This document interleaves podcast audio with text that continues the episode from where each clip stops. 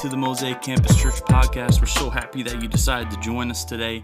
My name is Steve Grimes. I'm the pastor at Mosaic Campus Church. We hope you enjoyed this conversation today. And as always, reach out with any comments or questions that you may have, especially if you're a post secondary graduate student in St. John's going to MUN or Kona or any of the schools that are in the area. We would love to get connected with you, have a conversation, get to know you a little bit more, maybe talk about what Mosaic is a little bit more for you. And so please look us up on Facebook, Instagram, and YouTube by searching Mosaic Campus Church there. On today's podcast, we have a talk that was a part of a series when uh, that we've been doing the past few months at Mosaic called "What a Time to Be Alive." And within that series, we took three Sundays or three of those talks to focus on a topic called the in between. And we all have experienced moments of in between in our lives, whether we've graduated high school and we begin applying for schools or looking for jobs, and there's this in between period where we enjoyed what was behind us and wait expectantly but somewhat nervously for what's next.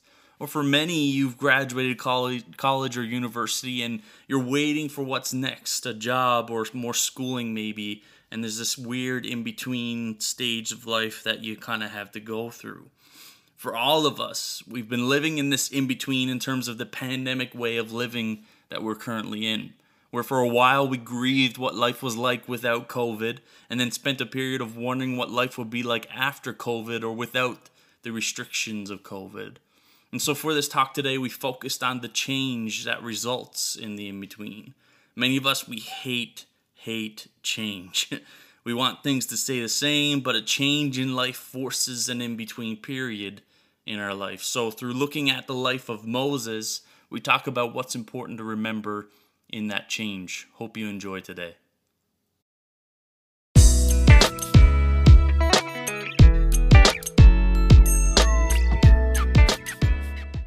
We kicked off a spring summer series a few weeks ago called What a Time to Be Alive, and we've been digging into some really cool topics um, and how they've been affected during this pandemic that we're living in. Um, and in the midst of every all the talks within that series, we wanted to still have what we would call classic mosaic services. Um, one where there's worship, some teaching content, some small group questions, which we mentioned earlier. And so we're going to do three of those over the course of this series. And tonight, um, that's one of them. And so we're going to dig into some scripture, some passages, and wrestle through some questions together, um, along with the topics that we're going to be doing in the What a Time to Be Alive series. And one of our key values at Mosaic that kind of drives everything that we do and a lot of things that we do is explore authentic spirituality or explore authentic relationship with Jesus and one of the best resources we feel that we have is the Bible to do that where we look at different passages different stories teachings that are found in it figure out what it is that it's trying to teach us or tell us the meaning behind it and then we take them and apply them to our lives. And so that's what we're going to be doing over the course of these three services. And we're going to look at a story of a man named Moses and a group of people called the Israelites. And we can read about this story in Exodus. Um, and the whole kind of theme that we're going to follow over the course of these three services called the in between. And we're going to look at the life of Moses, the group of uh, the Israelites, and the in between that they're living in um, the way that they, they reacted in certain situations and how God interacted with them and what we can take away from that in the in between that we're living in. And no matter who you are, you're living in an in between right now. Um, we're all in this pandemic together, and we spend times where we reflect on what life was like, what that normal used to be. And for some of us, that can cause a lot of really bad emotions, sad emotions, um, maybe some hurtful and painful ones. And we spend a lot of time thinking about what was. And but we also reflect on what is life going to be like after this. And so we're in this kind of in between period where we're grieving what was, but kind of thinking what is next. Will the next be what was, or is it going to be completely different? Will my routine be completely different? Will life as I knew it be different? And the in between is hard. It's rough. We experience so much emotion, so many thoughts, and it's really tough on our lives. And so we're going to look at Moses, the Israelites, the in between that they lived in, and what we can learn for from it in the in between that we're now living in. And so We're hoping that this story will lead an impact to you. So we want to make sure that you dig into this, uh, be a part of all of the things that we're going to be doing in this What a Time to Be Alive series. But make sure you take in these classic mosaic services as well. And so let's get started into this series. Pretty well everyone at some point in your life has experienced some kind of change in life.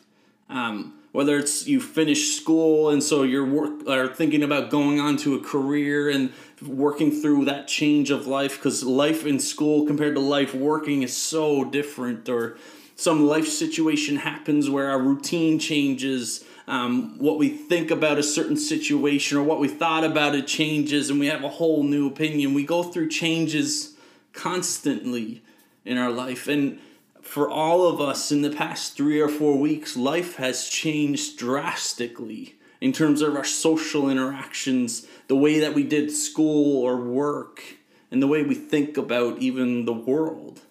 And change is a part of the in between period in our lives that's really difficult. And when we look at the life of Moses and the Israelites, we experience a crazy change that they went through. And we can look at that in Exodus 2. But here's some background on Moses and the Israelites before we dig in to this passage tonight. The Israelites were this group of people who were chosen by God. He really favored them and they walked closely with God. And where we pick up um, their journey um, in Exodus, they're actually living in Egypt. And they're welcomed in Egypt. Um, they're allowed to live there. They plant roots there. They start having kids there. And life is great for the Israelites in Egypt. And so the only thing is, the king of Egypt at that time started noticing how big the Israelites were actually getting. They were having a lot of kids. and so he starts to get a little bit threatened by this, thinking if they grow big enough, they could actually force us out of our own land. And his paranoia sets in, and he starts to develop laws surrounding the Israelites as they're living within Egypt that basically turn them into slaves. They work hard, um, they're burdened by slavery, they build buildings and marketplaces for the Egyptians, and life is really tough for them. A crazy change in their experience. And so the king at this time thinks they're going to work so hard that they won't grow in numbers. That's the plan, but that's not what happens. They continue to grow and to grow and to grow, and his paranoia continues to grow along with it. And so he puts in another law, which is a very gruesome and hard one to wrestle with, where he says that every male child that's born from an Israelite, he's going to have them ordered to be killed. And so, again, the change is drastic. they were loving life, and now all of this harm is coming towards them. And so he puts this law into place for the Israelites. So they're living now in slavery. And if their child is a male child, the king has ordered that child to be killed. And so during this time, our friend, the guy that we're going to be looking at his life, Moses, is born during this time. He's a male Israelite. And so his mother, knowing this law that he was supposed to be killed, she hides him for three months so that nobody would see him. And over the course of that three months, it just gets way more risky for her to keep hiding him. And so she comes up with a plan where she takes Moses, puts him in a basket, and sends him down a river where she knew that Pharaoh's daughter was in the river at that point. And so she sends Moses' sister, her daughter, to go down the river to watch where Moses would go. And Pharaoh's daughter, or the king of Egypt's daughter, was in this river and notices this basket and sees Moses in this basket in the river. And so she takes him, and Moses' sister sees Pharaoh's daughter take Moses out of, to, out of the river and says, Hey, do you want me to find someone to take care of him until he's older? And Pharaoh's daughter's like, Yeah, that's great. So his sister takes Moses and brings him back to his mother, which is crazy. Such a clever experience. And so Moses' mother begin or raises Moses up, and once he gets older, she gives him back to Pharaoh's daughter, and he's raised in the kingdom. And this is where we pick up the story that we're going to be looking at more in depthly tonight. And so we're reading from Exodus 2, verse 11 to 15. It says, Many years later, when Moses had grown up, he went out to visit his own people, the Hebrews. And he saw how hard they worked, they were forced to work. And during his visit, he saw an Egyptian beating one of his fellow Hebrews. After looking in all directions to make sure no one was watching, Moses killed the Egyptian and hid the body in the sand. And the next day, when Moses went out to visit his people again, he saw two Hebrew men fighting. Why are you beating up your friend? Moses said to one, the one who started the fight. The man replied, Who appointed you to be our prince and judge? Are you going to kill me as you killed that Egyptian yesterday? And then Moses was afraid, thinking, Everyone knows what I did. And sure enough, Pharaoh heard what had happened and he tried to kill Moses.